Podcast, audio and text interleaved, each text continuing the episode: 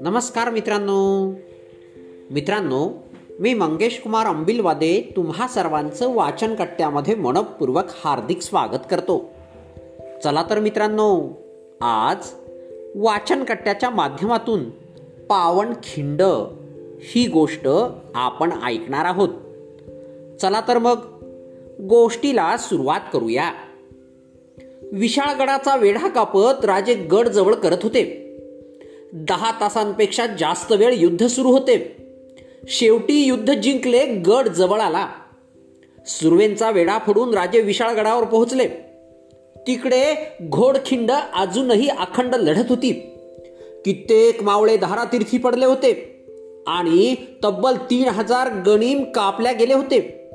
राजे गडावर पोहोचले. आणि गडावर पोहोचताच तोफांचा मारा केला. पहिला दुसरा तिसरा अशा पाच तोफा धडाडल्या. तोफांचा आवाज घोडखिंडीत पोहोचला. बाजींचे कान संतुष्ट झाले. मावळ्यांच्या डोळ्यात पाणी आले. आमचा राजा गडावर पोहोचला सर्वांचे जीवन सार्थक झाले. तोफांचा आवाज ऐकेपर्यंत बाजी प्रभू दोन्ही हातात तलवार घेऊन प्राणांची बाजी लावून लढत होते. खिंडीमध्ये महादेवाचा महारुद्र अवतार प्रकटलेला होता.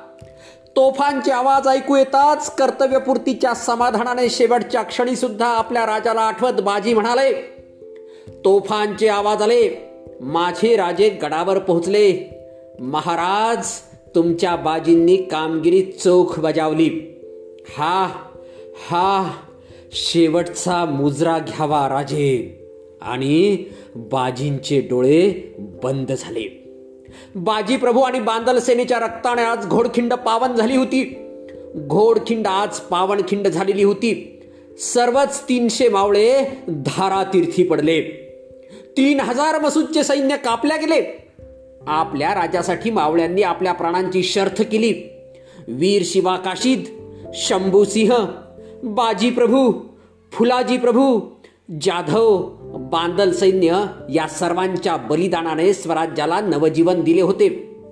मराठी सैनिकांच्या अभूतपूर्व अशा पराक्रमाने आणि बाजीसारख्या स्वराज्यनिष्ठांच्या पवित्र रक्ताने घोडखिंड पावन झाली. राजे गडावर आले.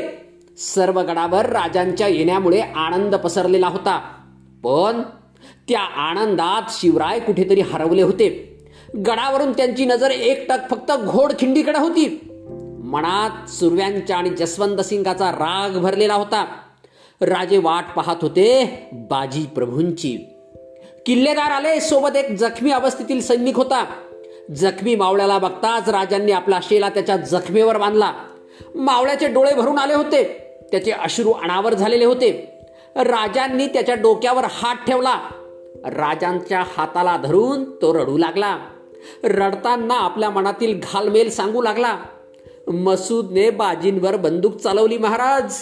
बांदल सैन्य शेवटच्या क्षणापर्यंत लढले. राजांच्या डोळ्यासमोर बाजी प्रभू आणि बांदल मावळे पुन्हा पुन्हा उभे राहत होते. आपल्या राजासाठी मावळ्यांनी आपल्या प्राणांची शर्थ केली. आपल्या प्राणांच्या बलिदानाने स्वराज्याला पावन केले. धन्यवाद.